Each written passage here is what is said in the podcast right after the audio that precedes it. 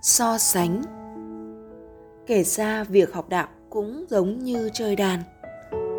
Khi chơi đàn, ta phải tự mình đem ngón tay của mình trà đi trà lại trên những dây đàn. Rồi tay sẽ phồng rộp, chảy máu, mưng mủ. Đau quá nghỉ một chút, rồi lại lặp lại. Cho đến một ngày, ngón tay chai đi. Đau đớn cũng sẽ qua đi. Khi đó những âm thanh trong trẻo sẽ phát ra từ chỗ tiếp xúc của ngón tay chai sần và dây đàn. Cũng vậy, khi học đạo, ta phải tự mình đem cái tôi của mình trả đi trả lại dưới những hoàn cảnh sống, cả nghịch cảnh lẫn thuận cảnh. Rồi cái tôi sẽ dãy nảy, quằn quại, chống cự. Dù đau đớn, nhưng ta cũng chỉ có thể nghỉ một chút, rồi lại kiên trì bước tiếp một ngày nào đó, cái tôi được trà cho mịn hơn thì cũng bớt phản ứng và quằn quại. Khi đó, nó sẽ trở nên dễ bảo hơn, từ ái hơn.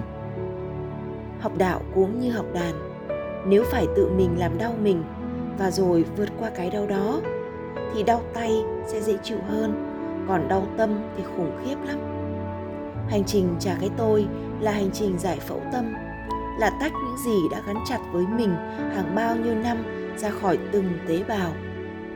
Là bóc vụn những niềm tin đã ăn sâu trong xương, trong tủy. Là một lần chết đi sống lại. Người học đàn hẳn phải yêu tiếng đàn, hoặc phải yêu cảm giác chinh phục mới vượt qua được những đớn đau để có thể tạo ra những giai điệu du dương. Người học đạo cũng phải yêu sự thật cuộc đời thì mới có thể vượt qua những lúc chơi với, tranh vênh và đôi lúc là cảm giác bất lực, tuyệt vọng. Nhưng rõ ràng là cái gì cũng có giá của nó. Ta trả giá càng nhiều thì cũng nhận về phần xứng đáng. Người chinh phục được tiếng đàn thì sẽ có thêm một người bạn tâm giao, có thêm một loại ngôn ngữ để giao tiếp với cuộc đời.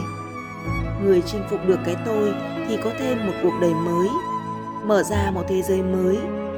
Nơi đó, tình thương vượt qua cả những lý lẽ đúng sai. Thật khó để có thể nhận cái sai về mình.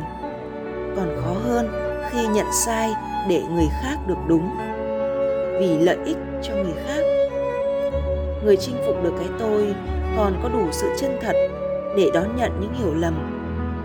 Đủ bao dung để đón nhận những chỉ trích. Và đủ trí tuệ để sống như một kẻ ngốc trong mắt thế gian. Chấp nhận sống như một kẻ ngốc, tức là họ đã sẵn sàng đón nhận sự bình thản trong tâm hồn. Sự bình an bền vững chỉ có thể được trưởng thành khi ai đó dũng cảm đi xuyên qua đau đớn. Nó không phải mục đích, mà là hệ quả của một trạng thái tinh thần chấp nhận hoàn toàn khổ đau với trí tuệ và tâm xả một ngày nào đó. Khi chơi đàn, ta cũng nhận ra tiếng đàn hay nhất sẽ phát ra khi người chơi đàn biến mất. Mục đích chơi đàn biến mất chỉ còn lại ý thức về cảm giác của cái chai tay miết trên dây đàn và sự chuyển động của tay đung đưa cùng với nhịp điệu của tâm hồn. Ôi, thật là xến sẩm